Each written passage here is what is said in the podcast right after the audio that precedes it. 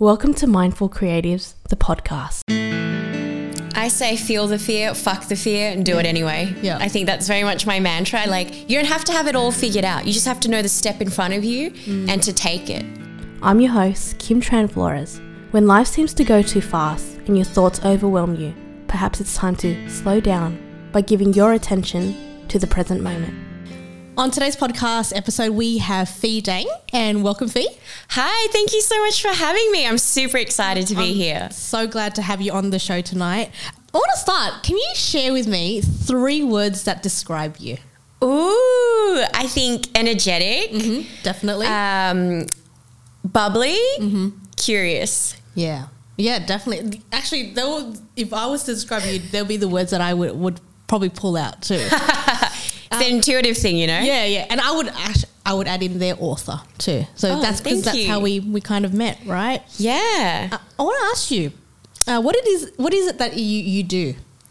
I'm a life coach, mm-hmm. and if I'm honest with you, I don't think that could encapsulate me as a person, but I would say I'm a life coach. I use a modality called human design, mm-hmm. and I'm also an author, as you mentioned. I'm a podcast host as well. So, Yeah. yeah, that's me in a nutshell in terms of my career. Plus much more. right? yeah. I, I want to ask you, human design. It's quite a, a, a unique thing to to kind of get into. Can you share us with us a little bit more? Yeah. So human design, you could think of it as like a blueprint or a map to your soul, and it, it's a guide, and it very much runs you through your life themes, your personality, how your life is going to unfold. Mm. So I guess it's really much for people that are looking for their purpose, validating and really understanding why they are the way they are. So I mm. obviously had a, a sneak peek at your chart, and so for example, Kim, when I look at your chart in terms of your personality, you are somebody that likes to go very deep. You like all the details, and it's kind of a book smart that is contrasted by a street smart, somebody that is also learning a lot through life mm. experiences. And so you're somebody that wants to kind of share your knowledge with the world, not only based on your own learnings, but yeah, synthesizing that all, for example. And I also found it interesting that your sole purpose is actually consciousness. Oh. And I think you very much do that through calligraphy, right? Yeah, I do, and not just calligraphy, but parenting also. Mm. Yeah, so it's funny you say that because I can feel that because the only thing I, I didn't really re- resonate with was when you said book smart, but then you said but with a street smart, and I was like, yeah, I've always considered more of a person that wants to ex- learns by experiencing things and going through Mm. rather than sitting there and reading something. I had to practice it and go out and, and try and use it. But yeah, that, that's really interesting. Thank you for sharing that. Yeah. What what sparked your sparked your journey into kind of life coaching and um and human design? It wasn't part of the plan. I definitely, um, I think the universe had a grander plan for me, and it very much links back to when I was just turned 20 years old. My dad passed away from bowel cancer, and that completely changed my life. And I was on this trajectory. You know, I was studying a double degree of law and marketing, and I thought I'd be like a chief marketing officer, a C, like a CEO of a company. Yeah. And so it's been a real blessing. And, you know, that really was a catalyst for my personal growth journey in a lot of different ways. I was confronted with a lot of things like death, which I was not expecting in my Yeah. life. And Not that early on, anyway, right? no. And I think, you know, you kind of have that happen and your life normalizes itself. And I fell into having an advertising career mm. and I was like very much on track. I was doing really well. Like I was like on track to be like the youngest like group strategy manager at like 27, 28 years old. I was like making six figures. Like I thought I had it all sorted. And it was actually the pandemic Yeah. um, that brought about this because I've always been really passionate about mental health through, you know, work burnout as well as my dad passing away and, you know, witnessing people. And so my journey was quite random. It started as a passion project and it actually took me eight months to get it up and running before I had the idea because of the pandemic. I finally had time. And I was anonymous. I didn't want people Yeah. to know who I was, and I was posting. And I actually came across um, Men's Mental Health Day. And Yeah. at that time, three years ago, no one was talking about it. And I was like, who am I to talk about this? Like, I am a woman, first of all. I, you know, I consider myself like, you know, a young, sweet Asian looking girl. Like, who's she going to comment about mental health? I Yeah. wasn't a life coach, I wasn't a psychologist. And I decided that I wanted to talk about it. And And in the, in the Asian community too, um, it, it's mental health is not something that we, we share a lot. We talk to our parents a lot, right? It, if anything, for them, they're like, if you say to them, "Mum, I'm not feeling great," or "I'm feeling a bit down," or you know, "I'm feeling upset," what they would say, I, I- think most Asian uh, children or um, you know people from Asian uh, families would relate. They would say, "Well, my parents would say you've got a roof over your head and food on the table." Yeah, I feel like we all had our physical met, needs met, but not necessarily emotional. And Mm. Yeah. you know that phrase in Vietnamese, like "nint đi," like sh- Yeah. like when you cry, Yeah. like don't cry. And you know, even when my dad passed away, my family's like, "Oh, we'll buy you a trip to New York. That'll make you feel better." And I was like, Sweeping everything under the rug and burying it in the cupboard. So it was a lot for me to come out and experience that. And so I was made a post about men, you know, they also cry, they have Mm. feelings, and it went viral overnight organically. So I had suddenly 10,000 followers, and people were kind of asking who I was. And yeah, I became a life coach by demand. And I kind of think, Everything aligned to that. And, you know, nine months after starting my side hustle, I was very fortunate to be able to leave and go full time in my business and hit, you know, amazing business milestones as well. So I, I love that you um you, you oh, congratulations Thank you. firstly. I love that you you talked about you wanted to share an issue about men. Yeah. Mental men, mental health, but you here you are a woman. Yes. Um in from a uh, society belief of Asian women who should be subdue. Yeah. Who are like, you know, really sweet and innocent. We don't bring up and we don't raise our voice and we don't cause a scene. But you did that with sharing about men, men's health. And I think that's great because men are not in in this society people find it hard for men to share their feelings like you say don't cry i remember my, uh, attending my dad's father's funeral and dad was upset and everyone was just like why are you crying? Hmm. And i just remember saying let him cry. What's wrong with him crying? It made them so uncomfortable to see a man crying that they would rather him hold everything in than to release it. Hmm. So for a woman to stand up and say, it's okay for a man to show his emotion, it doesn't change how they are to us. You know, you, you took a big stand in opening up and sharing that and, and standing up for men as a woman.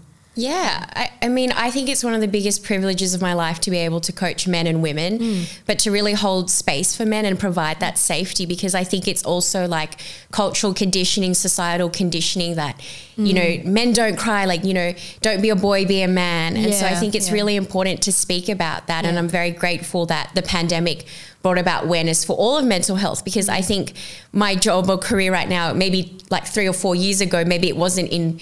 I guess it's like people talk about mental health now, and I'm very grateful because I Mm. don't think people did previously. I think, you know, people are proud to have a coach, they're proud to go to a Yeah, psychologist right. now. Yeah, because the more you open and the more you educate people, the more it becomes the norm in a sense for someone to say, I'm not feeling well, I'm going to do something about this. Yeah. Did that also kind of lead you on to writing a book about it and sharing your story? Because your book, The Great Unlearning. Yeah, like that was very much a catalyst because my dad was actually an English teacher in Vietnam so that he wouldn't get enlisted into the army. That was a mm. move by Yeah. my grandfather. And I've always been passionate about English and literature, but my whole life and journey, you know, with myself and my clients has been unlearning. So, for example, you know, when my dad passed away, I was very, sim- I actually cried a little bit. And then I went completely numb and ended up oh, having depression and being suicidal. And I had to unlearn a lot of things in my life, thinking, oh, if I have the money, if I have the status, if I do this, I'll be happy. And Yeah. it wasn't about that. So the great unlearning is about all these facets of life where we think one thing, but actually it's another. Like, Yeah. it's not that you need to learn more in personal development. We actually have to unlearn a lot of stuff, beliefs, thought patterns that no longer serve us, Yeah. and really break generational patterns as well. I love that. Thank you for that. I actually have um, some quotes from your book that we we've we pulled out, and I, I want to discuss it a little bit more with you. Right. So in this chapter called "Busy, Busy, Busy," Yes. and I'm just going to read some uh, a few sentences from a few different paragraphs. So it says, "Let's face it, being busy is a badge of honor in society, especially in the workplace. As a result, you take on more than you can handle, ignoring the whispers from your body." And then you wrote here, when my dad died, I was so scared to feel the emotions that came with grief that I kept myself busy. I tried to recover, but the world kept screaming at me that busy was much better. Hmm. And, I, and I've talked to women, or I've talked to a lot of people, not just women, men and women, who say, I'm a workaholic. I mm-hmm. don't take time off. I just work, work, work. My first question to them is always, well, my first question to me inside about them is, what are you hiding from? Hmm. We run. You know, I say in coaching, I call it buffering. We want to mm. avoid our feelings. We will do anything, stay busy, Yeah. eat lots of food, have sex, like whatever, mm. gambling. We just mm. want to avoid our feelings. And I think that's also, you know, part of being growing up Asian. It's Yeah. like, you know, it's like saving face. We don't talk about these things. We go through it We're privately. the perfect family. Yeah, and it's like you know, don't you dare bring it up with even your family. Like you, you know, you're like I don't know, like my around the siblings of your parents and things like Mm. That's that. right. You, uh, I've seen siblings who like will compete with each other. You know, they're going through stuff, but nobody wants to talk about it. Nobody wants to open up to the other because yeah, you're right about saving face, and and that whole being busy. Society does put this badge of honor. The more busy you are, the the the more highly you're seen. Right?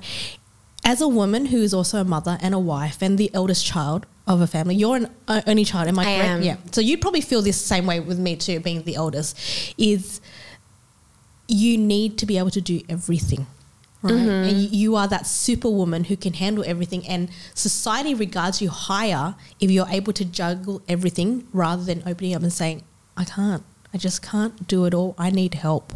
Yeah, I think the strongest thing is to ask for help, Mm. right? You know, in the same way with, you know, when we were talking about men, I'm like the strongest men are the ones that can feel their feelings and Open up. open up. And uh, sorry, what was I going to what was I going to say? I think people really believe that they have to earn rest, which I think is so messed up. Like you don't have to do anything to earn rest. It's like a right, you know. Mm. Yeah. You know, when I first started like this my, my journey into self-care and mindfulness and um, rest, I remember saying to mum, well, I'm going to go get a facial today. Mm. And I don't know if you if you're in your head, I reckon you know what my mum said to me, right? She said to me, "Don't you have a lot of time on your hands? Mm.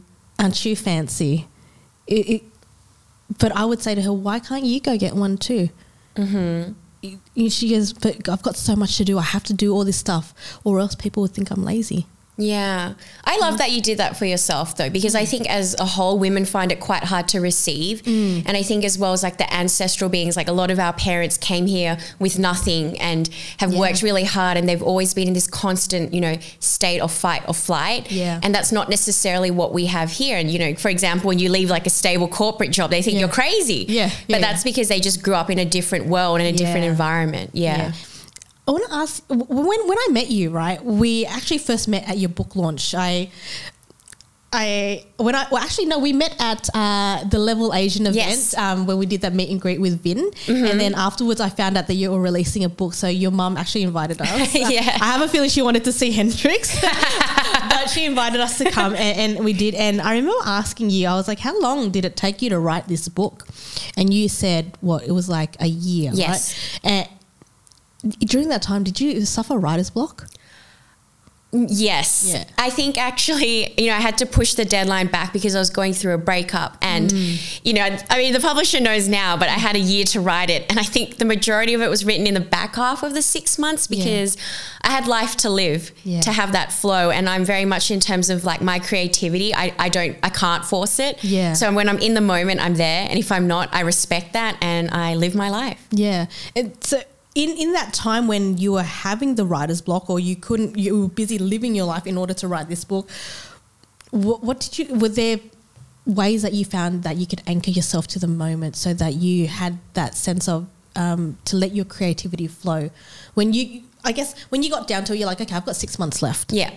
I need to write this book. Yes. You were probably still dealing with some stuff in the background Yes. What did you do to kind of get yourself into that moment to be like, okay, I've got a pen to paper? I think it's very much this mindset of trusting and surrendering to the process. I think it can be very chaotic. And if I look back at my life, it seems all jumbled, but then it all suddenly aligns and it all makes sense. So I mm. think having that mindset of trust really helped me and having faith. But ultimately, I'm somebody that likes to meditate a lot. That really helps me. You know, I'm obsessed with like ice baths and things Yeah. because it you know, it, it helps me get into that present moment. I think that's everything. And mm. I am somebody that regularly asks myself, like, where am I right now? Like, am I here in this moment talking to you? Am I thinking about what happened earlier this morning? Am I thinking about what I'm doing after this? So I'm always like, where am I? Where are you, Phi? And I'm like, I'm mm. here.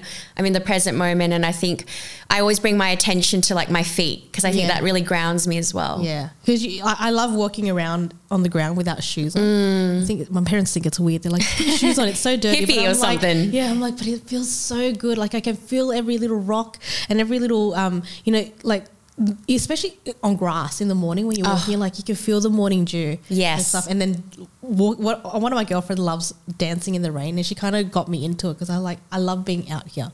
And I think being grounded is so important for your creativity because when you put yourself into that moment, it allows you to just take that moment to say, okay. Yeah. We live so much of life in here and all of these things and scenarios and stuff, but really life is to be lived in our bodies. Yeah. And so I very much take a somatic approach to my life and coaching clients. Yeah, I, I- think that's, that's such a um, a beautiful, beautiful thing. Thanks. I've got a, another part of the book that I want to bring up here. As women, we are busy living our lives, but we're also trying to build something out of here. Right? So this uh, this part of your book, when it says, when it came to building my business, it wasn't always a big bold move. I wouldn't glamorize it though.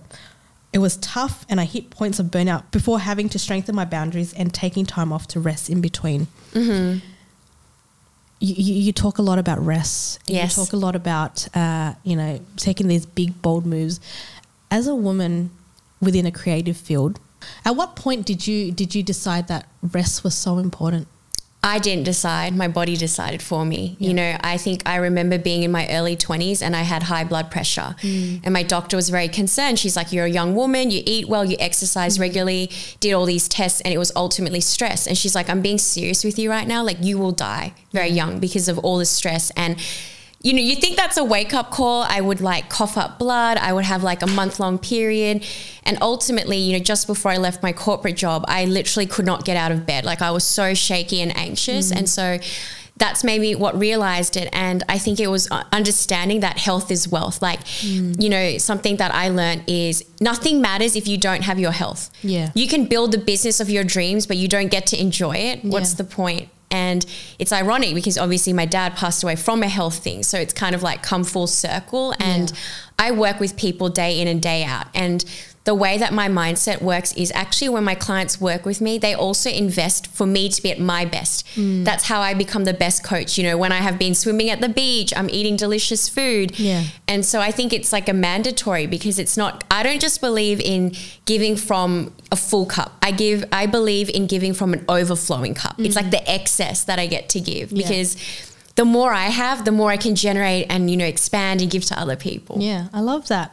And, and you actually recently, um, you recently joined my, you attended my workshop. I loved it. With- Obsessed. With, with mum, right? Yeah. I love that mum took the time out to, to, to do that too. Yeah, it was honestly that changed my life. That was honestly like a moment I will never forget for the rest Yeah. of my life. And thank you so much for No, facilitating for that coming. because, you know, I really had to work on my relationship with my mom. I've been very triggered by her in the Yeah. past. And she's never been up for doing an activity, but she just loved the concept that you had, Mm. you know, mindfulness, calligraphy, and painting. And oh, like my heart, I'm so, so grateful. It, it was lovely seeing the both of you there attending it together, and the fact that she took time out because she's probably busy doing other things too, right? For this, this is a luxury for them.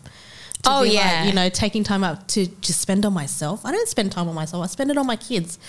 But, Like she would even tell me stuff like she would go all the way to to Bondi Yes. to see you, Yes. and bring you food. yes. That like, I am that- very, that- very yeah. lucky. So that that's their kind of love language, right? Is acts of service. But to to I, I think for me, and I you'd probably agree too, is when you see your parents resting Mm. and truly taking that time out for themselves, it brings so much like Yeah. pleasure and joy in your heart. Don't you I mean, agree? she's such a giver, and actually, she convinced me. She's like, "We have to do this." Actually, Nice. because she was like, you know, um, it's such an amazing opportunity. Because I was like, "Oh, like, do I have the time?" And my mom's like, "You've got to prioritize." And I think because she taught wit- her that. yeah, because I think she witnessed like I'll never forget when I was um, I had like uh, like a kind of like a post traumatic like stress disorder after my dad passed mm. away, and I became quite numb and and suicidal. So I think my mum saw that, and that really woke her up to the importance of like she realized like the most important thing was like joy and happiness. Like what Yeah. was the point? And so I think she like reminds me often to like take breaks, even though you know how it is with the business. Yeah, it's hard yeah, to shut off at times. Yeah, because you, you get to choose. You get to choose to work 12 hours a day, 15 hours a day. You can work 24 hours a day if you want to. You are ultimately responsible for your own downtime and your own rest. Yeah. Yeah. And I think, you know, just because you can doesn't mean that you That's need to or you should. Yeah, exactly.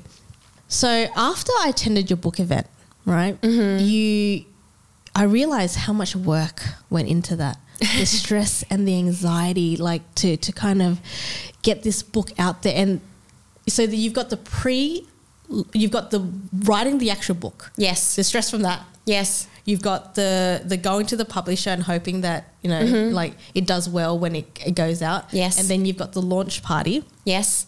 And then you've got the post launch party when you're like, okay, I hope my book, The actual beginning. the actual beginning, right? All through that, how did you how did you handle like dealing with each part of the, the, the stage and dealing with the, those anxieties that come? Oh my gosh, letting myself feel that and riding the emotional waves and not judging myself and hmm. really holding compassion for myself because I think we try to intellectualize emotions, but you can't intellectualize them. And I was like, maybe there's just a reason, like a feeling that it's coming up because it was very scary and vulnerable. You know, I talk a very a lot about intimate things, taboo things, you know, in Asian culture, whether it's like sex, family secrets, Yeah. things like that. So I think I had to really um, move through it. And I think journaling really helped me to understand my thought process and just, you know, unravel what was going on and really like identify these limiting beliefs that I had around Yeah, that. yeah. Yeah. Did mum mum read the book? I believe. Yes. Yep. And, and she, I, what did you say? She bought like ten copies of. Oh, she was immensely proud, and I'm Yeah. so grateful. I was very nervous, and I actually experienced writer's block because at first I didn't tell her or any of my family I was writing a book. Yeah. I was very scared of the judgment, but the once I opened up the conversation, it was like all the words flowed. Yeah. Mm. So I think it was me holding back within myself and an unwillingness to be vulnerable that actually held Yeah. me back creatively for a long time. Do, do you think that the book has helped her unlearn some stuff? Yeah, I think so. Like, I try to put myself in her shoes as a woman that had to leave everything behind in Vietnam, mm. meets my dad on a boat, flees everything, hopes for this amazing life. And I just see the, the joy that she sees when she comes to Bondi. She just can't believe her daughter lives this life. Yeah, yeah. And I think it's like, you know, actually now that I've been able to retire her early and mm. seeing her do all these fun things, like she's like running on Bondi Beach, she's like going out all the time, having cocktails with like people half her age. Like, I am so happy for I her. Love that. I love hearing that. Eh, Speaking of Bondi, you're at the beach quite a lot. Yeah, I, I have to spend my time there. I think that kept me sane. Like Yeah. I do ocean swims. Like nature has been Yeah. incredible for me as well. Do you find that that's that, that is important to your creative flow, being able to be at the beach or being able to be in nature? I think nature is really inspiring. You know, I often look at the ocean and it comes in waves. Sometimes it's flat, sometimes it's very turbulent. Yeah. So I learn a lot from uh, nature, and I think nature is a very gracious teacher as well. Why, why, of all places you could have moved to, I guess like the mountains or whatever it is, why the beach? Has it always been something that you've connected to? I think it's the ocean. It's just something about. I think I'm my happiest when I am like floating like a star on the Yeah. ocean and the sunlight is on my skin and I'm just like there's something about that and going underwater where there's silence like that is so serene. I don't think anyone could like capture that. Yeah. Silence. This is where they say silence is golden, right? When you're in a, this busy world and it's so crazy, there's so much you're taking on to take that moment of deep water, like just underwater silence. Yeah. And I think that's why I'm going to Vietnam and Bali to kind of reconnect to that silence Yeah. and just being in the present moment and not worrying about anything but just being here. Yeah, I love that. Well, thank you so much for joining us today, Phi. It's it's been amazing to chat with you and learn more about you and for your advice on how to get more into a creative flow. Thank you so much for having me. Thank you. Don't forget to subscribe to Mindful Creatives, the podcast, for more real world advice from my guests on how to apply mindfulness to inspire creativity and improve all areas of your life.